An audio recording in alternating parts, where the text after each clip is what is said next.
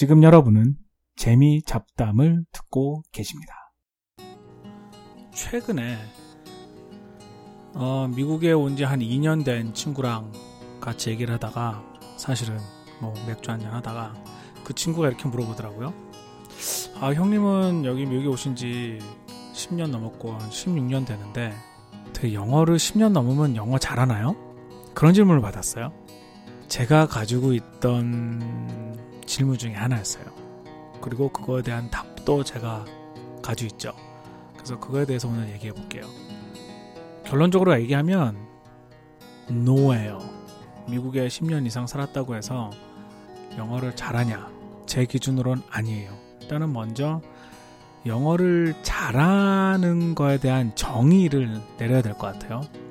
제가 보기에는 뭐 한국 에 사시는 분 기준으로는 영어를 잘하겠죠. 아무래도 미국에 10년 이상 살았고 제가 16년 차인데 뭐 그쪽 기준으로 보기에는 잘한다고 볼 수 있겠죠. 일상 생활하는데 특별히 뭐 불편함은 없는 것 같고 그리고 뭐 미국 회사에서 직장을 다니고 있고 영어로 일을 하고 있고 영어로 일을 내리고 영어로 일을 받고 영어로 이메일을 쓰고 그러니까 영어를 잘한다고 할 수 있지만 문제는 그들과 밥 먹으면서 그들과 회의 전에 일적인 것 이외에 영어를 얼마나 자연스럽게 그들의 삶 속에 들어가서 하느냐. 사실은 그건 아니거든요. 그리고 제가 내린 결론은 그럴 수가 없어요. 왜냐? 우리는 지금 미국 속에서 살고 있지 않기 때문이죠. 무슨 뜻이냐면, 무슨 뜻이냐면, 일단은 출근하면 회사지만 집에 오면 한국이에요. 어, 심지어 미국 TV도 별로 안 볼 뿐더러 왜냐면 요즘은 뭐 인터넷의 발달로 인해서 컴퓨터만 열면은 한국 TV가 나오고 아이패드만 열어도 한국 TV가 나오고 전화기만 봐도 한국 TV가 나오고 한국 뉴스가 나오고 사실은 한국 사람이기 때문에 한국에 더 관심이 많아요. 그래서 퇴근하면 그냥 한국 속에서 사는 거예요. 솔직히 얘기하면. 그러니까 미국의 굵직굵직한 사건들은 알지만 정말 그들의 삶 속에 그들의 문화 속에 우리는 살고 있지 않다고요. 그렇기 때문에 언어는 사실 문화와 그들의 삶과 연관이 있거든요. 그래서 뭐 이렇게 얘기할 때 그들이 이렇게 한두 마디 딱 던지는 거 그거를 캐치하기가 쉽지가 않아요. 왜냐하면 background 정보가 없으니까.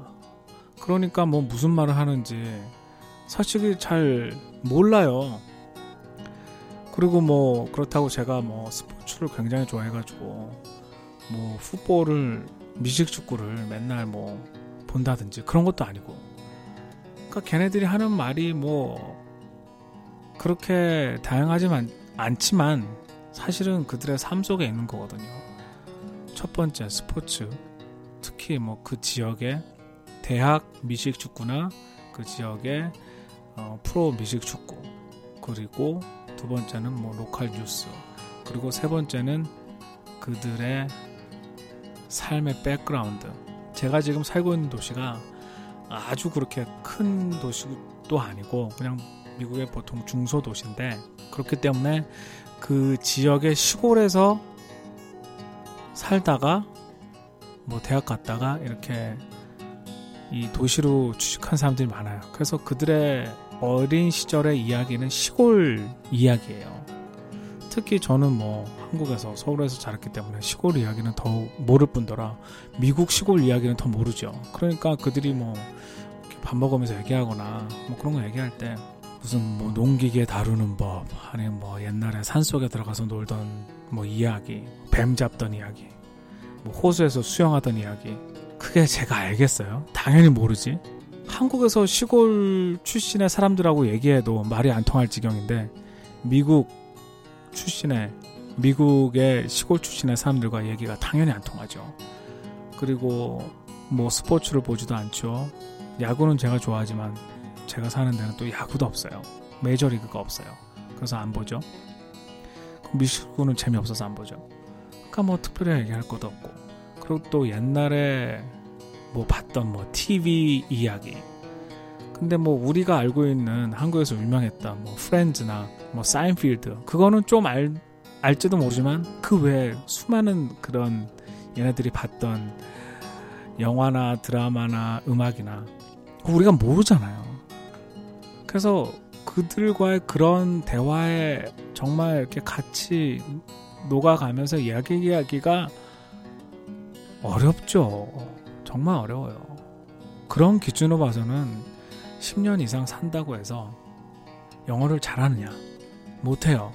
왜냐? 우리가 그들의 삶과 그들의 백그라운드에 있는 문화에 우리가 익숙하지 않기 때문에. 근데 그러면 어떻게 해야 되냐? 그냥 그들과 같이 살아야 돼요. 그러니까 아까도 얘기했듯이 뭐 우리는 집에 오면 뭐 한국이잖아요. 뭐 저희 와이프랑 한국말로 이야기하고 애하고도 한국말로 이야기하고 뭐 미국 TV 같은 것도 별로 안 보고 미국 영어도 별로 안 보고 근데 그러면 안 돼요. 영어를 잘하기 위해서는 영어를 잘하기 위해서는 미국 사람과 똑같이 살아야 돼요. 그래 영어를 잘할 수 있고 그리고 두 번째는 영어를 잘하려면 영어 공부를 따로 해야 돼요. 10년 이상 살았다고 해가지고 영어가 자연스럽게 느는 게 아니라 단어도 한정되어 있고 아까도 얘기했듯이 그런 경험했던 문화도 한정되어 있기 때문에 계속 공부를 해야 돼요. 전공 공부를 하라는 게 아니고 정말 영어 공부, 문화와 관련된, 스포츠와 관련된, 그리고 과거의 그들의 역사와 관련된 그런 공부를 따로 해야 돼요. 그렇지 않으면 영어는 늘지 않습니다.